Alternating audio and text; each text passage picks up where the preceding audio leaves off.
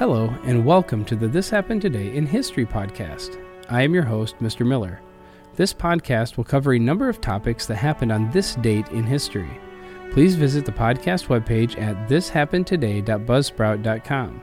There you can download the notes page, which will help you organize the information as well as develop your own ideas on how these events change the world around us. If you're interested in hearing more, please consider subscribing so you will not miss out on what happens tomorrow in history. Today is May 2nd.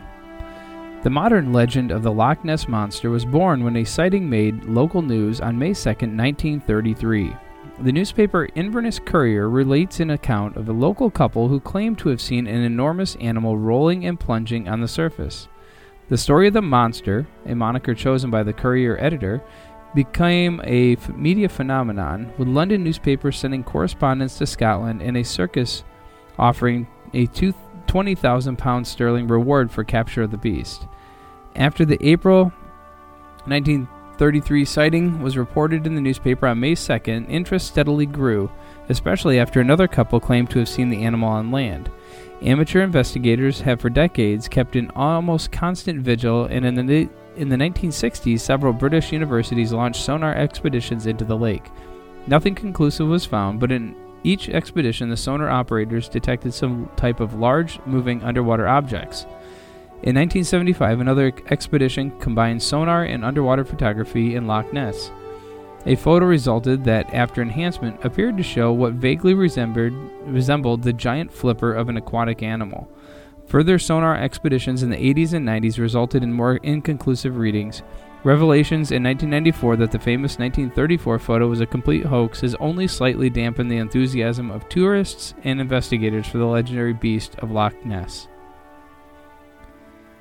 In 1952, a de Havilland Comet flying for British Overseas Airway Corporation became the first jet aircraft to enter commercial service, carrying passengers from London to Johannesburg, South Africa.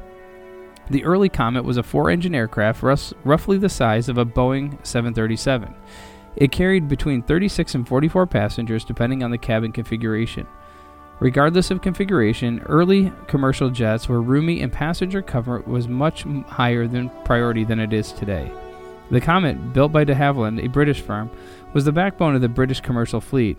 Other countries also turned to domestic aircraft manufacturers to populate their fleets. Boeing and Douglas in the United States, Tupolev in Soviet Union, and Caravelle in France.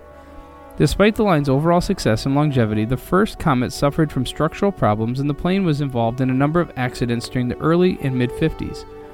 The plane that made that first Johannesburg to London flight, designated GALYP by the forerunner of British Airways BOAC, was also among the first passenger jets to be lost. It crashed into the Mediterranean Sea off the Italian island of Elba on January 10, 1954, killing everyone on board. In May of 1997, Tony Blair was elected Prime Minister. Uh, Anthony Blair was born on May 6 of 1953 in Edinburgh. Educated at Oxford University, he became a barrister and in 1983 was elected Labour member of the Parliament for Sedgefield. He soon became identified with a group of self conscious party modernizers, which included Gordon Brown and Peter Mandelson, who, brought, who sought to make labor more acceptable to the electorate by repudiating its association with trade unions, unilateral nuclear disarmament, public ownership, and high taxation. In 1994, following the unexpected death of then leader John Smith, Blair became Labor Party leader after Gordon Brown stood aside to avoid splitting a pro modernizing vote in the leadership ballot. Blair quickly attained unquestioned authority as leader, which was further underlined by Labour's landslide victory in the 1997 election. At 43, he was the youngest premier since Lord Liverpool of 1812. He attempted to promote a youthful modern age image of Britain symbolized by Britpop, Brit art, and the Millennium Dome. Some of his policies were genuinely radical, especially the constitutional reforms that delivered a measure of self government to Wales and Scotland, but a promise to reform public services proved less easy to Im- implement, and a controversial reliance on private enterprise initiatives did not seem to deliver the expected improvements in transport, education, or healthcare. Blair was re-elected in 2001. His second term was more troubled, being dominated by a rift with his former ally, Chancellor Gordon Brown. In 2002 to 2003, Blair risked his personal authority by supporting the U.S. government's war on terror. Despite serious disquiet in his own party and among the wider public, Blair was reelected in 2005 in an unprecedented third consecutive term for a Labor Prime Minister. The same year, he chaired the G8 summit at Gleneagles and focused on two issues climate change and Africa, which had become increasing priorities for him. Blair stepped down in June of 2007 and was succeeded by Prime Minister by Gordon Brown. Blair and his allies succeeded in making the Labour Party electable again after almost two decades in opposition. To his critics, this achievement was made at the cost of abandoning the party's principles. To his supporters, he was a man willing to risk public unpopularity in the pursuit of policies, most notably the war in Iraq, that he felt were morally justified. You have been listening to the This Happened Today in History podcast. I thank you for listening, and I hope that you have enjoyed learning about historical events from the past.